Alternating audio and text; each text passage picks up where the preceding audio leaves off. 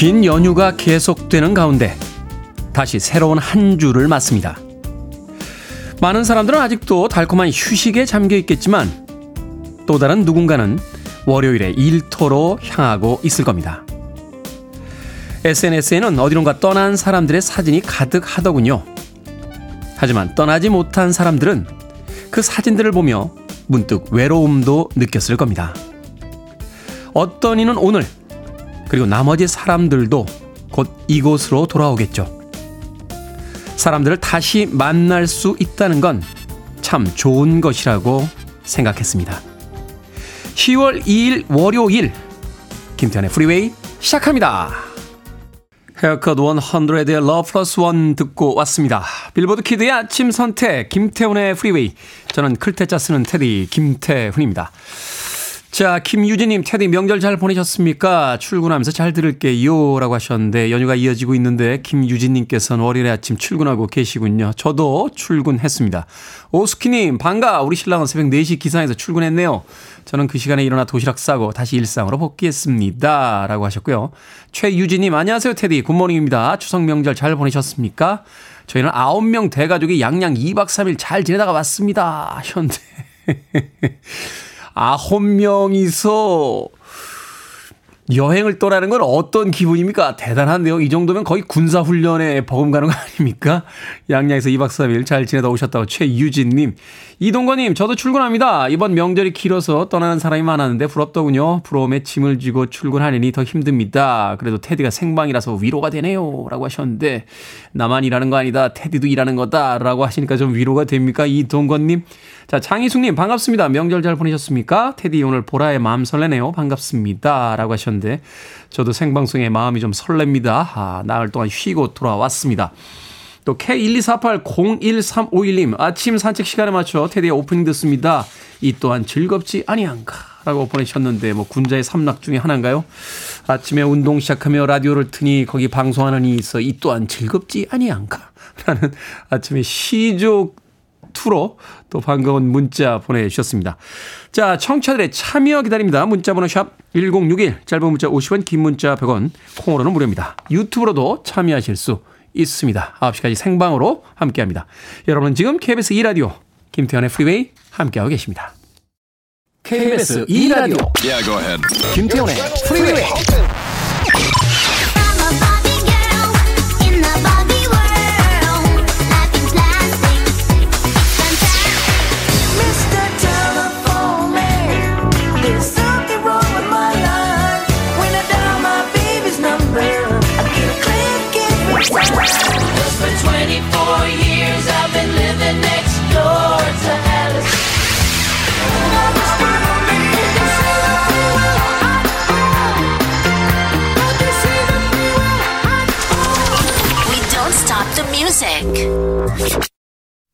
폴 맥카트니의 Another Day 듣고 왔습니다. 9763님, 남편이랑 결혼 기념일이고요. 며칠 뒤에 딸 생일이라 남편한테 일찍 들어와서 저녁 같이 먹자고 했더니 그런 게 뭐가 그렇게 중요하냐고 하네요. 서운합니다. 라고 하셨습니다. 그러면 뭐가 중요합니까? 도대체. 방송 듣고 계신 남편분들 한번 생각 좀 해봅시다. 그러면 뭐가 중요합니까? 도대체. 뭐, 뭐가, 무엇이 중요한디? 예? 이거 한번 해줘야 되나요? 어, 곡성에 나오는 그 딸아이 버전으로 도대체 무엇이 중요한디, 무엇이 중요한지도 모르고, 어? 그런 게 중요한 거죠. 어, 삶에서의 어떤 작은 기쁨들 또 기념일을 통해서 다시 한번 생각해 보게 되는 그날의 의미, 뭐 이런 게 중요한 게 아닙니까? 회사에서 일하고 돈 벌어오고 뭐 그런 것만이 중요한 건 아니잖아요. 그런 것이 중요하다고 생각하면 우리 삶이 너무 삭막하지 않습니까? 우리의 삶이 삭막해지지 않기 위해서는 이런 날들을 더 소중하게 생각해야 되는 거 아닌가 뭐 그런 생각이 듭니다. 예. 제 아버지가 그러세요. 예. 알고 있냐? 다음 달에 내 생일인 거. 한 달 전부터 전화 오셨어. 알고 있습니다. 알고 있습니다. 예. 생일 뭐 이렇게 명절 항상 디데이로 카운트다운 하시는데, 예, 알고 있습니다. 예, 그런 날들이 중요한 거죠. 서로 얼굴 마주보고, 어, 서로 축하합니다. 행복합시다. 건강하세요라고 이야기할 수 있는 9763님. 제가요, 어, 피자 한 판하고 콜라 보내드릴게요. 어, 남편분 없을 때 가족들끼리 나누세요. 아니, 왜 난 빼놓고 당신들끼리 먹어? 라고 하면, 그게 뭐가 중한디? 라고 하면서 맛있게 나누시길 바라겠습니다. 9763님. 자, 조서원님, 테디 반갑습니다. 명절 연휴 잘 보내셨습니까? 대학생 아들 소고기, 돼지고기 고향 못 간 친구들이랑 원룸에서 같이 만나게 구워 먹으라고 고기 세 팩이랑 직접 만든 장아찌랑 겉절이 챙겨서 창원 중앙역에 데려다 주고 가면서 듣고 있습니다. 라고 하셨는데. 그렇죠. 명절 때 가장 기대되는 게 엄마의 손맛이 들어가 있는 음식이죠. 저도 추석날 아침에 예, 어머님의 갈비찜 먹고 왔습니다. 그런 걸 좀 먹어줘야 또 인생이 정리가 좀 됩니다. 자기마다 soul food 있잖아요. 그 어머님이 가장 잘하시고 또 좋아하는 음식. 뭐 특별한 음식이 아니더라도요. 어, 엄마 집에 가서 그 하얀 쌀밥에다가 그냥 시중에서 파는 그 김 하나 올려서 이렇게 먹더라도 그걸 먹어야 인생이 가끔 정리가 돼요. 예. 예전에는 뭐 매주 가서 이렇게 먹기도 했는데 이제는 그렇게까지는 못 가니까 예, 최소한 명절 때만이라도 가서 예, 그 soul food를 먹어줘야 인생이 정리가 됩니다. 조소원님, 그 아들 또 친구들과 함께 원룸에서 소고기, 돼지고기, 예, 짱아찌, 겉절이까지 챙겨서 맛있게 먹겠네요. 그 기억들이 나이 들어서까지 예, 삶의 어떤 힘이 돼주는 게 아닌가 하는 생각이 듭니다. 아, 맛있겠다. 닉네임을 하트를 쓰셨네요. 반가워요. 생각보다 출근하시는 분들이 많네요. 저도 출근합니다. 라고 하셨는데 오늘 출근하시는 분들이 꽤 있습니다. 도로에도 차들이 조금씩 돌아오고 있죠. 김보우님, 며칠 만에 엄청 추워졌습니다. 알러지는 좀 어떠신가요? 하셨는데, 오늘 아침에, 어제 저녁에 알러지 약을 안 먹고 잤는데, 오늘 아침에 일어났는데도 눈이 그렇게 가렵지가 않아요. 어, 캘린더를 보니까 알러지가 시작된 지 한 한 달 정도 된 것 같아요. 제가 매년 알러지 증상이 올 때마다 오늘 알러지 시작 이렇게 이렇게 체크를 해 놓는데 한 달 정도 되면은 되게 이제 지나갑니다. 날씨는 추워져 조금 우울합니다만 알러지가 지나가고 있으니까 계절은 하나를 주고 또 하나를 가져가는 게 아닌가 하는 생각이 드는군요. 자, 8746님께서 신청하신 음악 들려드립니다. Sweetbox, Don't Push Me.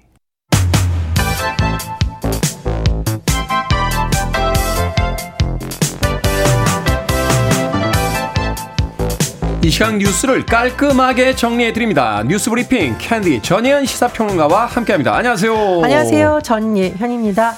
요즘 아시안 게임이 보는 즐거움이 굉장히 큰데 어제도 야구, 축구 볼 경기가 정말 많았습니다. 또 우리나라 선수들의 승리 소식도 전해지고 있죠? 그렇습니다. 물론 이제 축구, 야구 재밌으셨을 텐데 이 팀의 승리 소식도 굉장합니다.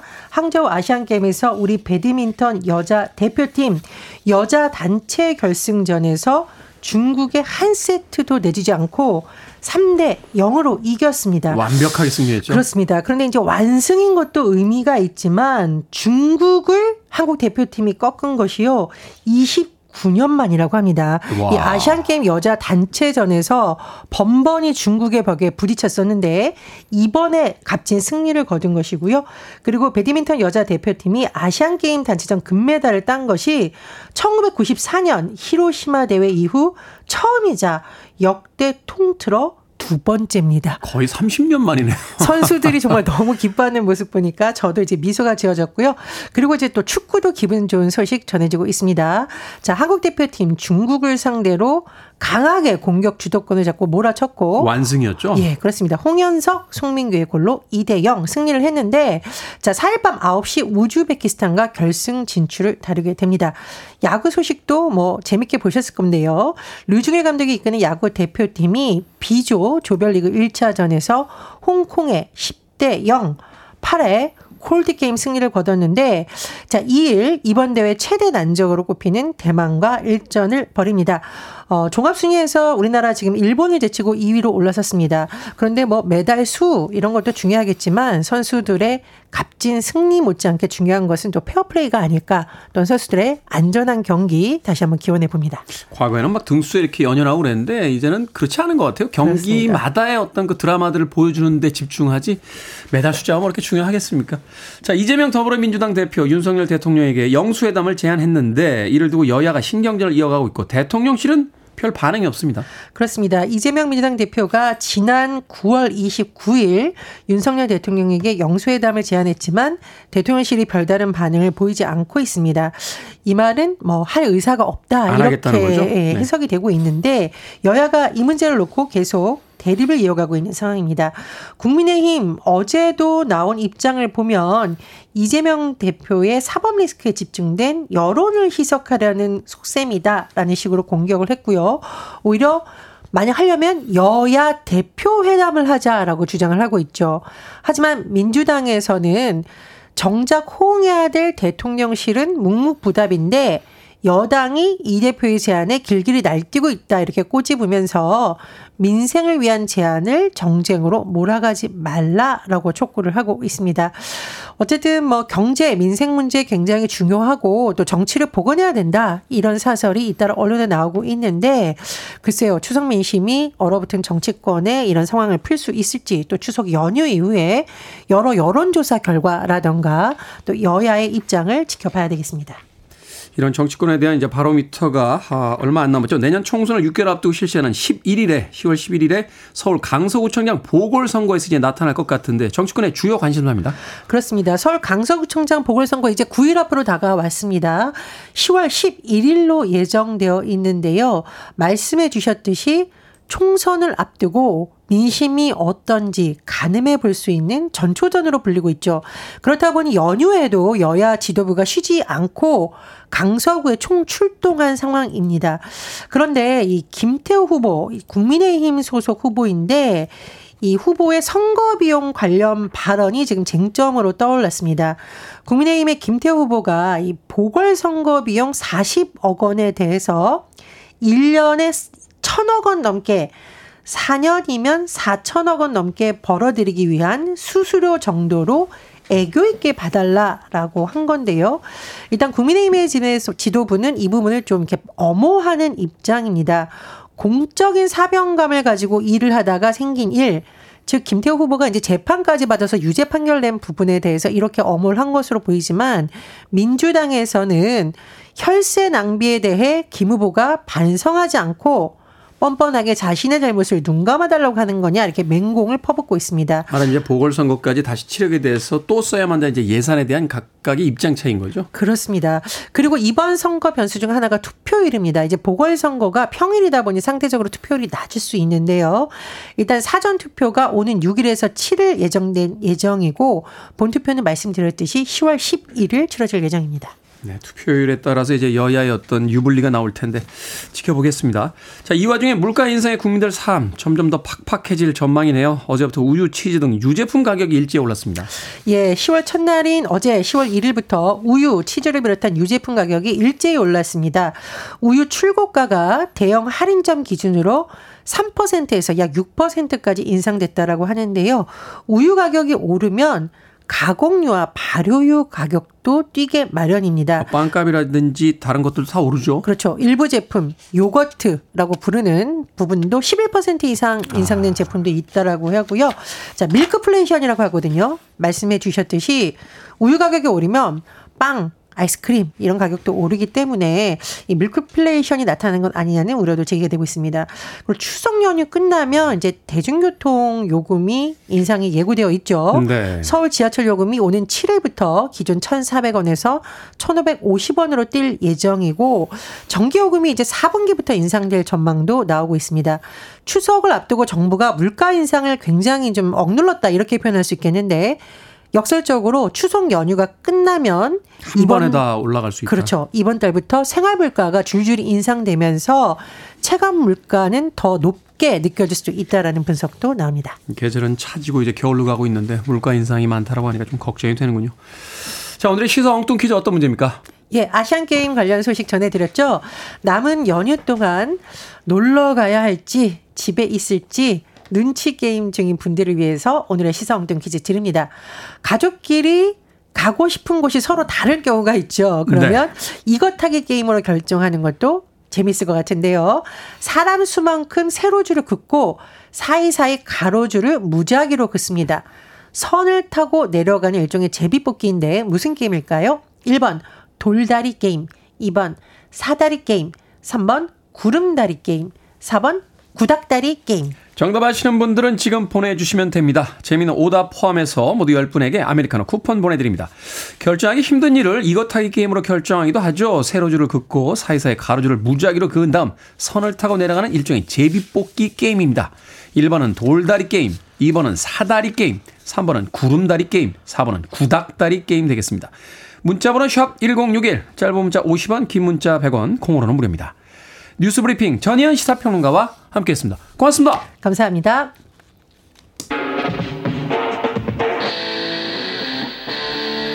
저는 이 곡의 이 인트로가 아주 마음에 듭니다. Yes입니다. Owner of a Lonely Heart.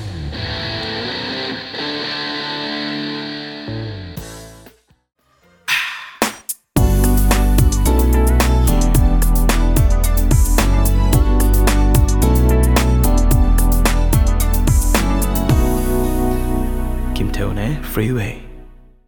앳된 목소리가 인상적이죠. New Edition의 Mr. Telephone Man 듣고 왔습니다. 자, 오늘의 시사 엉뚱 퀴즈. 뭔가 결정할 때 이것 타기 게임을 하기도 합니다. 선을 따라가는 일종의 제비뽑기인 이 게임의 이름은 무엇일까요? 정답은 2번. 사다리 게임이었습니다. 사다리 게임. 4388님, 종이에다 사다리 그어놓고 사다리 게임으로 전주 왔네요. 가족 모두 가고 싶은 곳 달라서 힘들었습니다. 라고 하셨는데, 가족들 뭐 가고 싶은 곳이 다르죠. 어, 참 가족이 뭘까 다시 한번 생각해 보게 돼요. 친구들 같으면 가고 싶은 곳이 다르면 각자 가면 되는데 왜 굳이 같이 가려고 가고 싶은 곳이 다 다른 가족들이 한 곳으로 여행을 떠나는지 가족이란 건 참 알다가도 모르겠다 하는 생각 다시 한번 해보게 됩니다. 4388님. 아, 박민님, 2번 사다리 게임입니다. 직장 낼때 요거 가끔 하곤 했는데 추억이네요. 하셨습니다. 그렇죠. 점심시간에 점심 메뉴 고르거나 점심값 누가 낼까 뭐 이런 내기하면서 사다리 게임 했던 기억 저도 납니다. 그 당시에 점심시간이 가장 맛있었던 것 같아요. 직장에서 오전에 일하고 목에다가 그 사원증 하나 걸고 동료들과 함께 주머니에 손 넣은 채 털레털레 오늘 점심 뭐 먹지 하면서 사무실 바깥으로 나가던 그때 기억이 납니다. 자, 6880님, 추석 명절 잘 보내셨습니까? 우린 설거지를 사다리 타기 게임 해서 재밌게 했답니다. 2번 사다리 게임입니다. 라고 정답 보내주셨고요. 유인선님께서는 연휴 끝에 무거운 네 다리 그리고 K123788271님께서는 기마전이라고 또 재미있는 오답들 보내주셨습니다. 자, 방금 소개해드린 분들 포함해서 모두 10분에게 아메리카노 쿠폰 보내드리겠습니다. 당첨자 명단 방송이 끝난 후에 김태훈의 Freeway 홈페이지에서 확인할 수 있습니다. 콩으로 당첨되신 분들 방송 중에 이름과 아이디 문자로 알려주시면 모바일 쿠폰 보내드립니다. 문자 번호는 샵 1061, 짧은 문자는 50원, 긴 문자는 100원입니다. 아, 8280님께서요, 연휴지만 국민의 안전을 위해 열심히 근무 중인 소방관입니다. 다들 안전한 연휴 보내세요. 여러분의 안전은 저와 우리 팀이 지키겠습니다. 저는 연휴 내내 근무 자원했어요. 아자아자 파이팅! 라고 하시면서 안전하고 행복한 세상 119가 함께합니다. 라는 표 밑에 네 분의 소방관이 화이팅하고 있는 사진을 보내주셨습니다. 고맙습니다. 이렇게 또 묵묵히 누군가의 안전을 위해서 일해 주시는 분들이 계시기 때문에 저희들의 연휴가 또 그대로 평화로운 게 아닌가 하는 생각이 드는군요. 뭐 보내드릴까요? 어, 도너츠 6개 팩 보내드리겠습니다. 아, 얼마 안 되는 선물이긴 합니다만 하나씩 맛있게 나누시길 바라겠습니다. 8280님. 자, K124801351님. 산책길에 이어폰을 뚫고 다시 돌아오는 철새들의 울음소리가 들립니다. 아, 하늘을 나는 소리인가요? 어, 저 아이들의 달력은 뭘까요? 차가운 공기인가, 냄새인가, 하늘 색깔인가, 감탄스럽네요. 하셨습니다. 시계가 있는 것도 아니고, 달력이 있는 것도 아닐 텐데, 계절마다 돌아오는 철새들, 또 때마다, 아, 제절기에 피어나는 꽃들. 참 대단하죠? 어, 자연의 그 놀라운 음, 생명력을 다시 한번 경험해 볼 수 있는 그런 계절로 가고 있습니다. 비가 내리면서 서울 지역은 오늘 기온이 조금 떨어졌습니다. 가을 날씨가 완연하게 느껴지는데 가을엔 또 가을의 즐거움이 있겠죠. 자, 4023님, 손은호님, 박경숙님께서 신청하신 아니타 커 싱어스 Welcome to my world.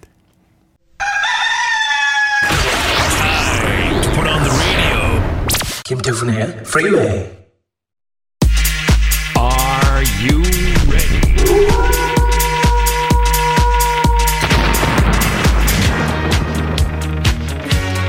9 군더더기 없는 상담 결정은 해드릴게 신세계 상담소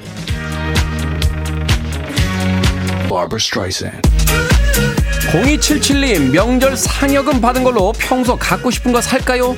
아니면 저금할까요? 저금합시다. 일단 저금했는데도 갖고 싶으면 그때 사면 되죠.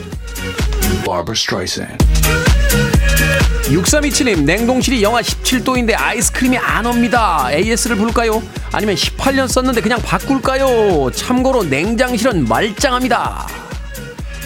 AS를 부릅시다. 부르고 나서 바꿀지 말지 결정하는 거죠. 그런데 영하 17도인데 아이스크림이 왜 안 얼어요? 냉장고가 아니라 아이스크림이 이상한 거 아니에요? 8260님, 나를 일부러 힘들게 했던 동료의 만행을 직원들에게 말할까요? 아니면 하지 말까요? 그 직원은 아주 태연해서 더 화가 납니다. 하지 마세요. 곧 누군가가 찾아와서 그 동료의 만행을 대신 이야기할 테니까요.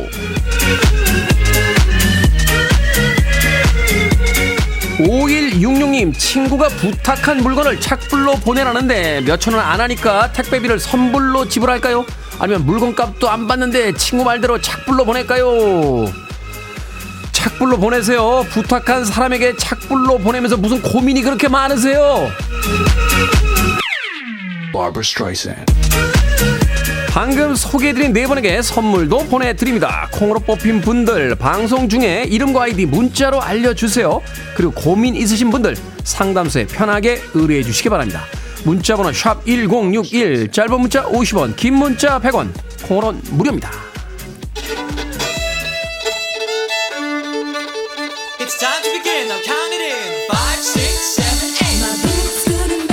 컨트리 사운드가 정겹게 느껴지죠? Steps입니다. 5, 6, 7, 8.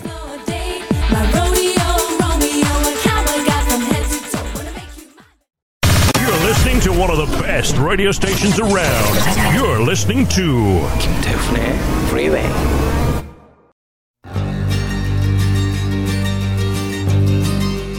Billboard Kid의 아침 선택 KBS 2 라디오 김태훈의 Freeway 함께하고 계십니다. 1부 끝곡은 3188님께서 신청하신 스틱스의 보트 언더 리버 듣습니다. 저는 잠시 후 2부에서 뵙겠습니다.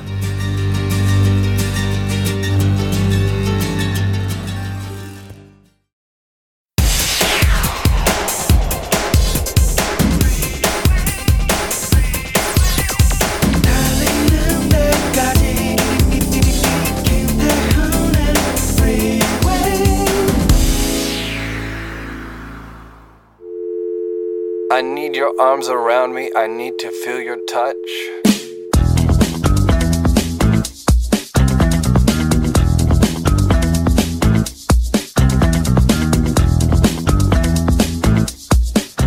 바늘에 찔리면 바늘에 찔린 만큼만 아파하면 된다. 왜 내가 바늘에 찔려야 했나? 바늘과 나는 왜 만났을까? 바늘은 왜 하필 거기에 있었을까? 난 아픈데 바늘은 그대로네? 이런 걸 계속해서 생각하다 보면 예술은 할 수 있을지 몰라도 사람은 망가지기 쉽다.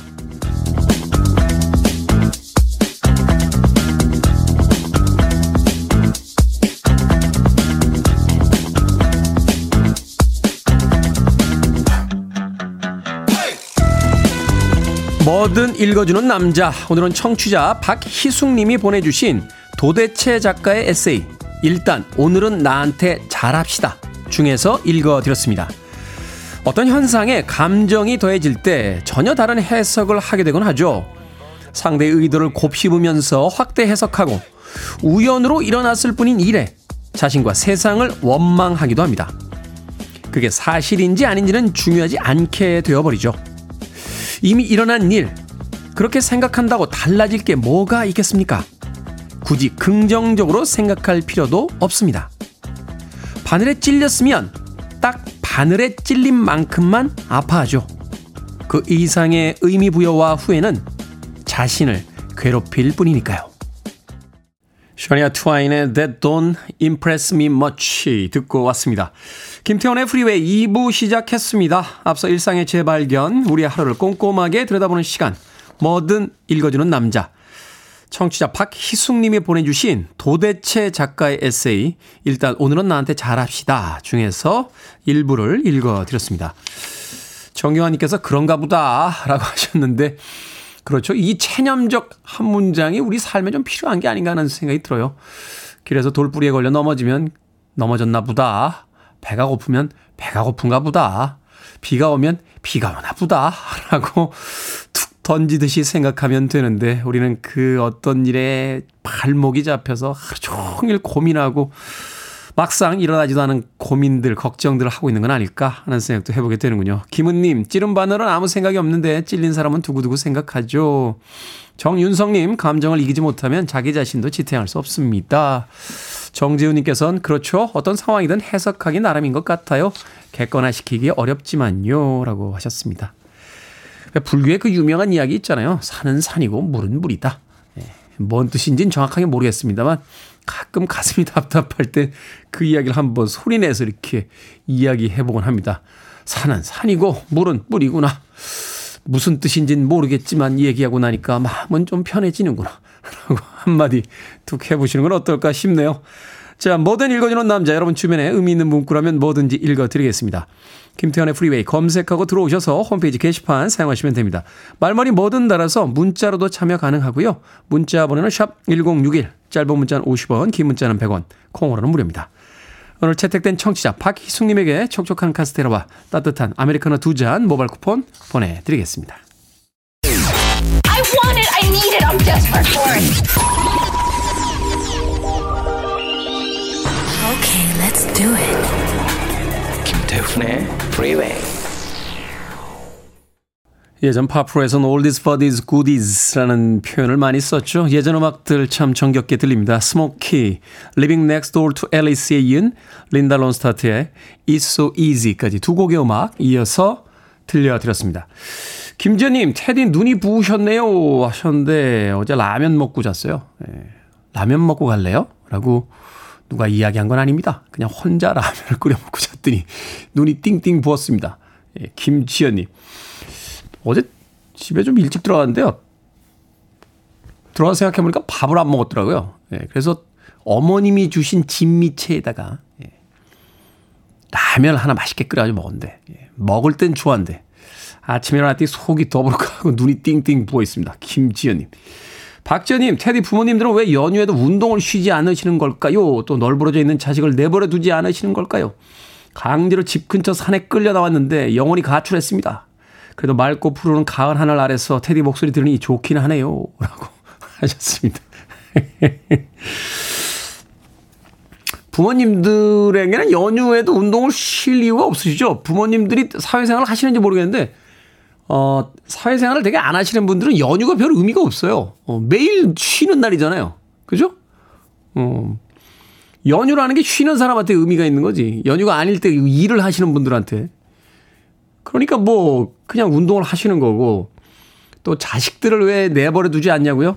걱정이 되셔서 그렇습니다. 이제 세상을 부모님들이 아무래도 먼저 떠나시게 될 텐데, 아휴, 저는 먹고 남겨놓고 가야 되는데 저거 집 앞벌이나 할래나 하는 생각이 들어서 걱정이 되죠. 박지현님.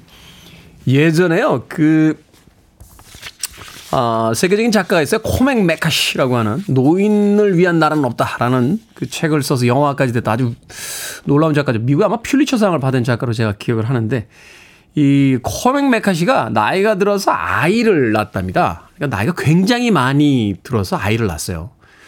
그리고 그 아이랑 여행을 떠났다가 문득 울컥한 거예요. 야, 내가 나이가 많은데 곧 세상을 떠나게 되면 저 어린 아이를 세상에다 홀로 놔둬야 되는구나. 하는 그 울컥한 마음에 작품을 하나 씁니다. 그게 더 로드라는 작품인데요. 그 작품이 뭐냐면 아빠랑 여행하는 꼬마 이야기예요. 근데 지구가 왜 멸망했는지 모르겠지만 하여튼 가는 데마다 이 부자를 예,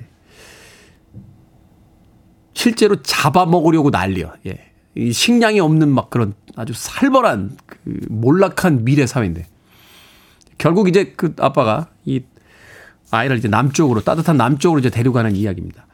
코엑 메카 시가 그 책을 쓰면서 절절했다라고 그래요. 어, 이 삭막한 세상에 아이를 남겨놓고 가야 될 자신의 어떤 상황에 아마도 박지현님 뭐 그 정도까지는 아니겠습니다만 부모님들이 그런 마음이 좀 있으셨던 게 아닌가 하는 생각이 드는군요. 어, 이해는 하시죠? 네. 우수민님, 드디어 오늘 태어나고 집으로 간답니다. 남편과 10살 아들이 데리러 춘천에서 이곳 의정부까지 오고 있는 중이에요. 퇴원해 집으로 향하는 길이 여행 떠나는 기분일 것 같아요. 집이 여행지가 될 순 없겠지만 춘천 집으로 향하는 그 순간만큼은 이라고 하셨습니다.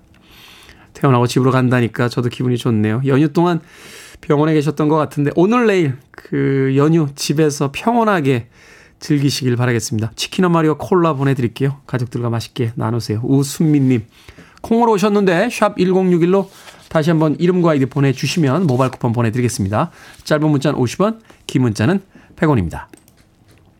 자, 그런가 하면 3240님께서 도로교통공사에서 근무 중입니다. 저는 여러분들의 안전한 귀성길을 위해서 연휴에도 열심히 근무하고 있습니다. 저를 기다리시는 가족분들은 연휴 마치고 뵙겠습니다. 다들 편안한 귀성길 되세요. 하시면서 상황실 사진을 보내주셨습니다. 3240님, 감사합니다. 많은 분들께서 안전한 귀성길 되기 위해서 또 이 연휴에도 열심히 일하고 계시군요. 제가 뭐 하나 보내드릴까요? 뭐 보내드릴까요? 어, 뭐 보내드리지? 예, 영화 관람권 두 장 보내드리겠습니다. 근무 마치고, 예, 연휴 마치고, 근무 마치고 쉬실 때 가장 사랑하는 분과 함께 영화 보러 가시길 바라겠습니다. 3240님. 자, 전미경님, 저는 82년생 5남매 맞입니다. 어릴 때는 하나만 낳자 정책 때문에 형제가 많은 게 창피했는데, 나이가 만을 넘을수록 형제 많은 게 좋네요. 오랜만에 긴 연휴라 5남매 다 만났습니다. 부모님 키워주셔서 고생 많으셨고, 감사합니다. 하셨는데, 형제 많은 게 힘이 되죠? 예. 네, 저도 3남매인데요.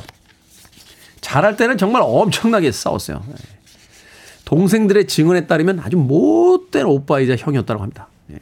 제가 방송에서 한번 이야기 했었는데 저희 막내가 항상 집에 오면 제가 집에 없는 걸 확인하고 엄마한테 형 자식은 어딨어? 라고 형 놈은 어딨지? 라고 이야기해서 그런 얘기 하지 말라고 형한테 혼난다고 지금 집에 없잖아 형 놈은 어딨어? 막 하면서 저에 대해서 이렇게 불만을 드러냈다고 하는데 나이가 먹은 지금은요 어, 아주 좋은 친구 같아요 가끔 엄마 아버지의 어떤 문제 있을 때 서로 단톡방에서 이야기도 하고 야 이번엔 네가 와서 좀 해라라고 하면 알았어 하고 또 든든하게 동생들이 와서 또 부모님들을 돌봐줍니다. 아, 형제가 많다는 건 좋은 거죠. 전 미경님. 자 9622님께서 신청하신 음악 들려드립니다. Weekend Blinding Light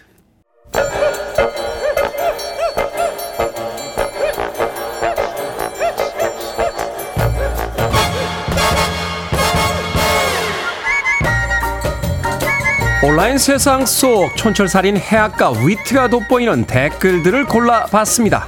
댓글로 본 세상.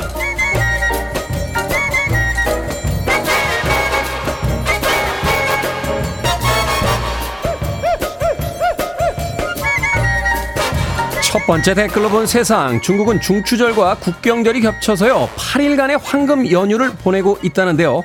지난 9월 29일 연휴가 시작된 이래 하루에만 1억 명이 넘는 사람들이 이동하고 있다고 합니다. 도로는 대형 주차장처럼 변해서 밥솥을 가져와 차 안에서 밥을 해 먹거나 차에서 나와 줄넘기를 하며 몸을 푸는 사람도 심심찮게 볼 수 있을 정도라고 하는군요. 여기에 달린 댓글 드립니다. YG님, 부모님이랑 여름 휴가 가는 길에 동해 고속도로 한복판에서 돗자리 펴고 라면 끓여 먹은 기억이 떠오르네요. 파사상님, 차에서 밥해 먹고 커피 마시고 도로를 운동장 삼아서 놀고 생각보다 신선하고 재밌는 경험일 수 있겠네요. 운전자만 빼고요. 봐야 할 사람, 보고 싶은 사람을 봐야 한다는 건 이렇게 숭고한 거군요. 하지만 상관없는 사람은 좀 남겨놓고 가고 싶은 사람만 갔으면 좋겠습니다.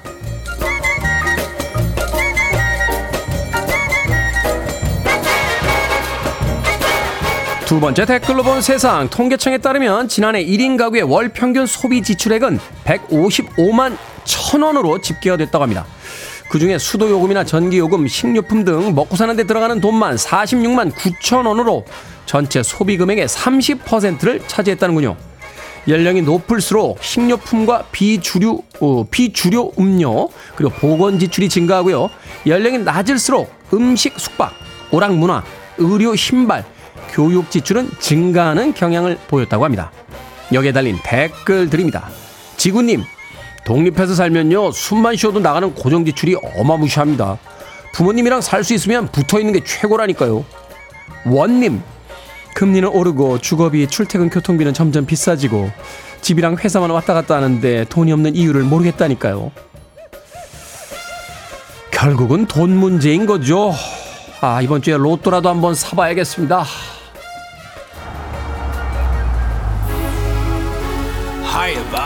인형들의 세계에는 돈 문제가 없을까요? 아쿠아입니다. 바비걸.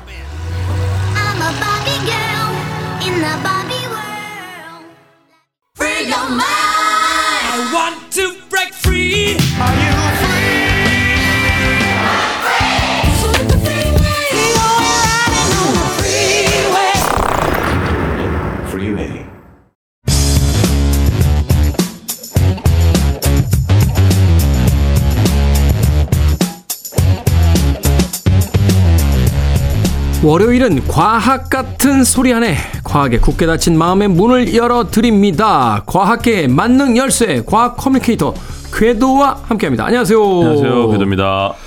자 오늘은 공룡 이야기를 좀 여쭤보도록 하겠습니다. 공룡이 지구상에 존재했던 무시무시한 포식자로 알고 계신 분들 많은데 사실 뭐 영화에서는 이렇게 원시인들하고 공룡하고 막 싸우기도 하고 이러는데 동시대에 존재한 적은 없다. 뭐 그런 이야기도 들은 적이 있어요. 네. 자, 어찌됐건 공룡이 등장하기 전 최강의 포식자라고 불리던 또 다른 생물이 있었다고요? 네, 이 브라질 팜파 연방대학교 등 공동 연구팀에서 2억 6,500만 전, 만년 전에 살았던 고대 육식종의 화석을 분석한 연구 결과를 논문으로 발표를 했습니다. 2억 6천만 년 전의 화석을 도대체 어떻게 분석을 합니까? 노하우가 있겠죠? 뭐 그렇긴 합니다만, 야, 이게 분석이 된다니 진짜 놀랍네요. 대단하죠, 진짜. 네. 네. 근데 이게 브라질 남부 그, 그 시골에서 발굴이 됐는데 네. 요 화석의 정체가 이제 팜파포네우스라는 화석인데 요게 이 팜파포네우스가 공룡하고 비슷하게 생겼는데 공룡이 아니라고. 네. 날카로운 송곳니를 갖고 있고요. 뼈도 씹어 먹을 수 있는 강력한 치악력을 갖고 있는 남미 최강의 포식자였다고 합니다. 길이는 약 3m 정도, 무게는 400kg 정도 되고 중소형 동물을 잡아먹을 수 있는 숙련된 사- 사냥꾼이었는데 네. 지구 역사상 최악으로 평가를 받는 2억 5,200만 년 전 페름기말 대멸종으로 인해서 이 위대한 사냥꾼이 완전히 사라집니다. 음. 네, 그래서 이제 과학자들을 팜파포네우스를 포유류의 특징을 가진 고대 파충류인 수국류의 일부로 분류를 했다고 해요. 그렇군요. 이게, 그 이제, 공룡하고는 조금 다른 거죠? 그렇죠. 이제 공룡하고 같은 종류라고 볼 수는 없지만 공룡과 닮았고 분류가 좀 다르다. 음. 이렇게 보는 거죠. 그렇군요. 이번 팜파포네우스 화석은 처음 발견이 된 겁니까? 사실 이제 공룡은 굉장히 대중적이잖아요. 그렇죠. 네. 근데 이제 공룡이랑은 다르게 대중적으로 알려지지 않은 녀석이기 때문에 저도 어릴 때요, 이 음. 공룡 대백과 사전부터 시작해서 옛날에 이렇게 과학 그 동, 음, 땡 같은. 네, 네, 그 네. 아이들 왜 이렇게 위주로 만들어낸 그 전진류 있었어요. 어, 그렇죠. 그렇죠. 그거 몇 번이나 봤던 기억이 나는데, 파파포네우스는 기억이 없네요. 저도 생소합니다. 어. 팜파포네우스. 요게 사실은 대중적이지 않다 보니까 화석도 굉장히 희귀한데 네. 과거에 이제 브라질에서 한 차례 같은 종의 화석이 발견될 바가 있다. 음. 약간 이쪽에서 조금 잘 발굴이 되는 상황인 것 같아요. 네. 그래서 연구팀에 따르면은 이번에 팜파포네우스 화석이 골격이 포함되어 있고요. 특히 이제 두개골이 거의 완전한 상태였다고 합니다. 사실 이제 뭐 보통 이 과거의 공룡들 뼈를 봐도 네. 뼈 하나로다가 막 추측해가지고 갑자기 다 나오잖아요. 저는 그 네. 박물관에 전시되어 있는 그 공룡 이렇게 보면 뼈들 막 다 이어 놓잖아요. 그게 다 진짜 뼈인 줄 알았더니 그게 아니더군요. 아니죠, 아니죠. 중간에 진짜 뼈는 몇 개 있고 나머지는 네. 이제 유추해서 만든 그쵸, 뼈로 그쵸. 이렇게 모형을 만들어 놓은 거던데. 거의 뭐 넓적 넓적다리 뼈 하나로다가 한 마리 만들고 이러잖아요. 거의. 그러니까. 예, 진짜 대단한 일인데. 네. 근데 이제 두개골이 거의 완전한 상태라 보다 보니까 지금까지 발견된 팜파포네우스의 두개골 화석 중에서 가장 크고 온전하다. 이렇게 이제 연구팀이 평가를 했다고 합니다. 그렇군. 예, 그래서 요 논문의 공동 저자 박사님이 또 계신데 스테파니 피어스라고 음. 요 분이 이제 이런 말씀하셨어요. 팜파포네우스는 누구에게나 두려움을 일으킬 수 있는 끔찍하게 생긴 짐승이었다. 네. 마치 자기가 본 것처럼. 그렇죠. 일단 한번 어 판파포네우스 디스를 한번 하고 그 다음에 이번 화석이 대멸종 직전 육상 생태계 군집 구조를 엿볼 수 있는 열쇠다. 음. 라면서 요번 화석 발굴에 대한 좀 분석에 대한 의미를 좀 부여합니다. 네. 예. 그리고 또 이제 요 논문의 수석 저자 펠리페 핀헤이로 어, 요분 같은 경우도 판파포네우스가 현대 큰 고양이과 같은 생태적인 역할을 했을 것이다. 아, 말하자면 최상의 포식자. 네. 그쵸, 큰 고양이과가 그쵸, 이제 저 호랑이나 이런 거 이야기하는 어, 그쵸. 거잖아요. 약간 네.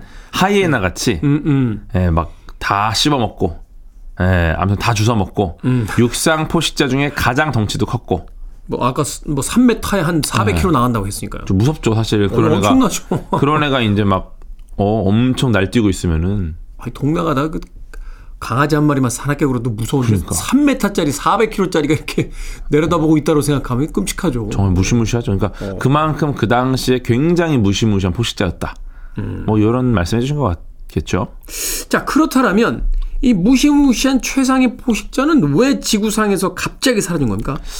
요게 이제 판파포네우스뿐만 아니라 당시 이제 고생대 바다를 지배하던 뭐 삼엽충, 산호, 삼엽충. 네, 예, 산호. 요런 애들이 거의 모든 생물종이 사라진 상태입니다. 이때가. 그래서 육지에서는 그 양서류, 파충류, 포유류형 파충류까지 포함해서 70%가 멸종이 됐고 전체 생명체. 네. 그 다음에 이제 뭐 석탄기나 페름기 동안에 지구를 울창하게 덮던 식물들도 사라졌고, 아, 요걸 이제 페름기 멸종 사태라고 하는데, 요거 관련해서 이제 여러 가설들이 또 등장을 했어요. 왜 이런 일이 벌어졌느냐. 어, 그래서 요거, 요때 이제 판파포네우스도 같이 간 거죠. 예. 그래서 요때 나온 게 바다가 산성화됐다. 바다가 산성화됐다. 갑자기요? 그큰 바다가? 네, 산성화됐다. 근데 요거에 대한 게 이제 뭐 바다 산성화, 뭐 중금속, 뭐 황화수소의 독성 때문에 이렇게 됐다. 뭐 산소가 고갈됐다. 뭐 무슨 그런 가설들이 나왔는데 네. 가장 지배적인 견해는 시베리아에서 발생한 대규모 화산 분출로 인한 환경 변화다. 시베리아의 화산 분출. 네, 네. 그러니까 시베리아가 뭐 큰 지역이긴 합니다만 거기서 화산 분출된 게 전 지구를 다 이런 방식으로 그렇죠. 멸종의 위기까지 끌고 왔다. 네, 그러니까 이제 이게 단순히 화산 분출 때문에 그렇게 된 게 아닌 거예요. 이게 어떻게 된 거냐면 시베리아에서 한반도 10배 면적의 용암 대지를 형성한 분출이었어요. 네, 근데 이게 그렇다고 해도 뭐 전 지구에 영향을 주는 건 아니잖아요. 뭐 한국 10배라고 해도 전 지구상으로 봤을 때 그렇게 크지는 않으니까. 그렇죠. 근데 이게 석탄기 동안 쌓인 석탄층을 뚫고 올라와서 화산 분출물과 석탄이 타면서 이산화탄소와 메탄이 엄청나게 발생이 됩니다. 그러니까 그 마치 그 원자력이 계속 연쇄 폭발을 일으키듯이 네. 계속 화재가 나면서 그 대기 그쵸. 중에다가 가스들을 이제 그 내보내기 시작했군요. 심지어 이게 화석 연료를 태웠죠. 그러니까 이산화탄소라든지 뭐 일산화탄소 농도가 이제 막 짙어지고 이게 결국 극심한 온난화를 일으켰고 화산 분출을 넘어서 엄밀히 말하면 화산 분출이 이런 석탄이나 화산 분출물이 타면서 발생한 이산화탄소와 메탄 때문에 온난화를 일으킨 게 주원인이었다. 결국 온난화로 멸망한 거죠. 온난화. 네. 지금도 온난화인데 이거 약간 불안해지는데 이 온난화가 어떻게 생명체들을 멸종시키는 겁니까? 지구 온난화 이게 지구 온난화 때문에 산소 부족이 발생하고 네. 근데 이게 또 적도보다 극지방 쪽으로 갈수록 멸종률이 커진대요. 이것도 되게 재미있는데 음. 수온이 상승을 한다. 온난화가 되면 결국은 지구가 뜨거워지는 거잖아요. 그렇죠. 수온이 상승하면은 해양 동물의 신진 대사가 빨라진대요. 뜨거우니까. 그러니까 얘네들이 더 빨리 막 이도 움직이고 하면서 더 많은 산소가 필요하고 얘네들이 이제 뭐 여러 가지 더 에너지를 더 많이 쓰니까. 네. 근데 더운 물은 충분한 산소를 또 간직하고 있지를 못하다 보니까 동물이 음. 질식할 수밖에 없었다. 쉽게 이야기해서 이제 공기 산소량은 떨어지고 생물들은 더 많은 산소를 필요하게 되고 이게 이제 안 좋은 연쇄 작용으로 계속 반복되면서 그렇죠, 그렇죠. 그리고 이제 멸종에 이르게 되는 예. 그래서 이제 자기가 살던 서식지에 그대로 남아 있던 생물은 거의 없었고요. 도망치거나 남아 있으면 다 죽었고, 요렇게 이제 됐고요. 다행히 이제 열대바다 생물 같은 경우가 이미 꽤 덥고 낮은 산소 환경에 적응한 상태다 보니까 네. 이주가 가능했다. 하지만 차고 산소가 풍부한 바다에 적응한 생물은 도망갈 데가 없었다. 그래서 멸종을 많이 했다고 합니다. 그렇군요. 갑자기 지구온난화 나오니까 이게 동물들의 대멸종뿐만이 아니라 아, 현재 지구 상황도 좀 걱정이 되는 예, 맞죠. 그런 이야기도 하군요. 자, 음악 한 곡 듣고 와서 계속해서 멸종에 대한 이야기 나눠보도록 하겠습니다. Was Not Was의 Walk the Dinosaur. Was Not Was의 Walk the Dinosaur 듣고 왔습니다. Billboard Kid의 아침 선택 KBS 2라디오 김태훈의 Freeway 과학 같은 소리 하네 과학 communicator 궤도씨와 함께 페름기 최강 포식자 팜파포네우스와 페름기 대멸종에 대해서 알아보고 있습니다. 자, 지금까지 살아있던 생물 중에 거의 대부분이 멸종됐다라고 하는데 과학에서는 이 멸종을 어떻게 설명합니까? 이게 지구의 어떤 자연 선택에 의한 결과인지 앞서 이야기하신 것처럼 환경이 변하면 결국 그 많은 개체 수가 다 살 수가 없으니까 아니면 어떤 사고로 인한 불가피한 뭐 측면으로서 해석을 하는지 이게 굉장히 궁금하거든요. 그래서 일단은 그 멸종의 두 종류가 있는데 네. 대 멸종과 배경멸종이 있습니다. 대멸종과 배경멸종. 배경멸종이다. 우선 배경멸종 같은 경우가 10만 년 정도 기간 동안 소수의 생물종들이 서서히 멸종하는 현상. 요건 이제 배경멸종이라고 하고 음, 음. 단기간 내 지구상의 대부분의 생명체가 멸종된 사건. 요건 이제 대멸종이라고 부르는 건데 네. 화석의 기록을 보면 지난 6억 년 동안에 총 다섯 번의 대멸종이 있었다라는 것을 알 수 있는 거죠. 아니 물론 지구의 역사가 길긴 합니다만 대멸종이 한두 번도 아니고 다섯 번. 다섯 번이나 있었다고요. 그렇죠, 그렇죠. 다섯 번의 대멸종이 있었는데 아, 고생대 때 세 번 있었고요. 고생대 때 세 번. 네, 중생대 때는 공룡 시대를 끝장낸 백악기말 멸- 멸종 사태를 포함해서 두 번. 이게 이제 가장 사실은 그 논란이 많았던 거잖아요. 이 공룡이 뭐에 의해서 멸종이 됐느냐. 아, 그렇죠, 그렇죠. 어, 뭐 결국 이제 뭐 행성 소행성 충돌에 대한 충돌이나 뭐 이런 네. 쪽으로 얘기를 하던데 가장 유력한데. 그때 두 번 있었고 그렇죠. 근데 이 중에 가장 규모가 큰 게 바로 그 오늘 설명드린 고생대와 중생대를 구분짓는 계기가 된 2억 5,200만 년 전 페름기말 대멸종 사태입니다. 이게 1등 1등. 조금 이상한 게 이렇게 이게 이제 제, 제일 1등이면 제일 많이 거론되고 제일 많이 이제 음. 멸종된 동물들에 대한 이야기가 있었을 텐데 우리는 공룡 이외에는 별로 이 페름기 대멸종은 음. 저만 그런가요? 많이 들어보질 않아서. 왜냐하면은 1등이긴 한데 사실은 최근 게 중요하잖아요. 마지막 대멸종. 하긴 그렇죠. 예. 예, 방금 전에 우리 선배님들이 누군가. 맞아요. 이게 망해도 네. 최근에 왜 망했는지가 그러니까. 앞에서 망한 거는 별로 별로 신경을 안 써요. 맞아요. 앞에 뭐 우리가 막 경제 상황도 예전에 막 큰 일들, 맞아요, 맞아요. 대공황, 막 인플레이션. 하지만 사실 지금 엊그제 뭔가 굉장히 안 좋은 상황이 벌어졌다. 음. 그게 중요하지 않습니까? 물론 이제 뭐 싸우다 보면 네. 너 기억해 작년에 말이야 재작년에 말이야 뭐 이렇게 다 불려져 나오긴 합니다만 그래도 어제 싸운 이유가 제일 중요한 거니까. 네. 그래서 이제 아마 가장 유명할 거고 사실 그것도 규모가 작진 않았어요. 근데 이제 페름기가 워낙 컸다 보니까 가장 컸고, 예. 요 생물 대멸종 배경에는 소행성 충돌이나 뭐 대규모 화산 폭발, 급격한 기후 변화 여러 가지 가설이 존재를 하는데 중요한 거는 대멸종 자체가 생명체 역사에 끼친 영향이 엄청나다라는 거고 음. 지금 많은 과학자들이 이미 우리는 여섯 번째 대멸종으로 하고 있다. 이번 여섯 번째 대멸종의 원인은 뭘로 봅니까? 기후 변화입니까 역시? 인간입니다. 인간. 인간. 인간의 산업화로 인한 기후 변화, 지구 온난화. 이게 과거에는 여러 가지 그런 가설들이 있었어요. 뭐 예를 들어 뭐 공룡들이 자동차 타고 안 다녔으니까 음, 음. 얘네들 이제 소행성 충돌이나 화산 폭발이나 이런 게 엮여, 엮였을 건데 여섯 번째 대멸종은 온전히 그것도 굉장히 빠르게 인간인이라는 종에 의해서 진행되고 있다라고 보는 거죠. 거기서 그 유명한 아유 인간아 하는 이야기가 거기서 나오는 거군요. 대단한 것 같긴 해요. 어떤 생명체도 자기 왜- 환경을 어. 자기 멸종을 향해서 다가가지는 않잖아요. 그것도 있고 외부 요인 때문에 두드려 맞는 경우가 많았었는데 어 알아서 지금 기강을 잡는 거니까 최근에 극장에서 개봉했던 그 오펜하이머 보면 그 섬찟한 대사 나오잖아요. 파멸은 이미 시작됐다라고 하는 그 대사가 참 영화 끝난 뒤도 오랫동안 남게 음. 되던데 인간이 대단한 것 같아요 진짜 얼마나 남은 겁니까? 이제 지켜봐야죠 인간이 또 대단한 점이 일을 벌렸지만 또 수습도 가능하다 아닌 것 같아. 자, 지구상에 존재했던 대멸종의 연구 지금 시점에서 굉장히 더 유의미할 겁니다. 왜냐하면 앞서 이야기하신 것처럼 인간이 만든 이 인위적인 자연의 어떤 파괴, 환경 변화에 의해서 대멸종이 오고 있다라는 또 몇몇 어떤 과학자들의 경고가 있는 와중에 지금 시점에서 우리가 가장 신경 써야 될 연구라든지 또는 어떤 결과들, 연구의 결과들 지켜봐야 할 것들이 있다면 어떤 것들일까요? 일단은 우리가 다섯 번의 대멸종들이 좀 있잖아요. 네. 예, 이런 것들을 보고서 우리가 여러 가지 또 배울 것들이 많이 있었어요. 예를 들어서 뭐 이제 왜 이렇게 뭐 멸종을 했을까?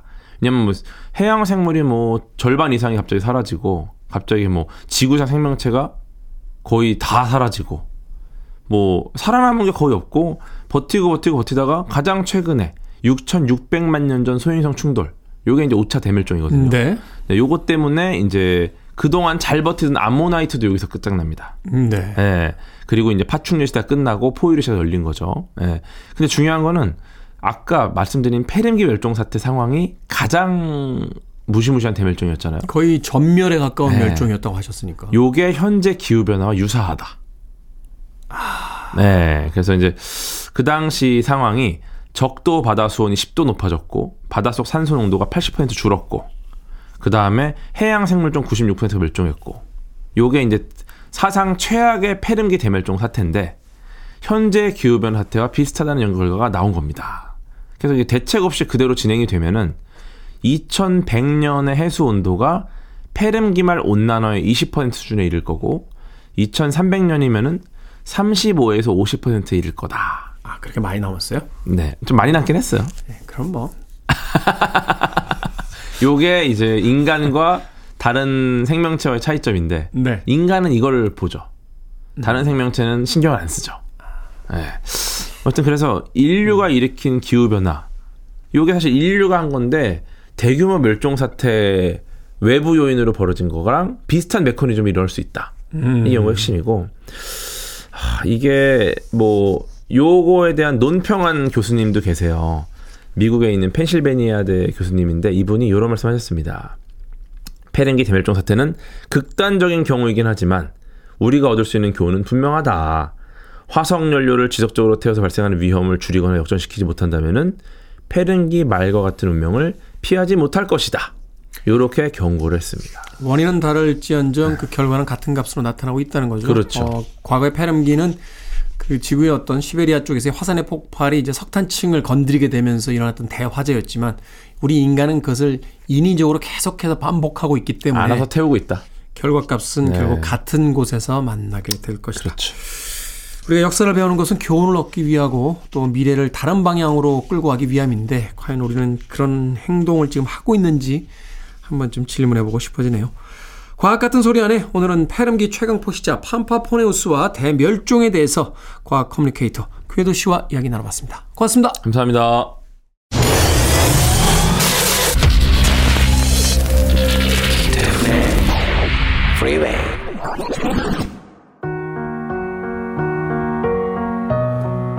KBS 2라디오 김태훈의 Freeway 오늘 방송 여기까지입니다. 오늘 끝곡은 김영은님께서 신청하신 Alan Walker의 Faded 준비했습니다.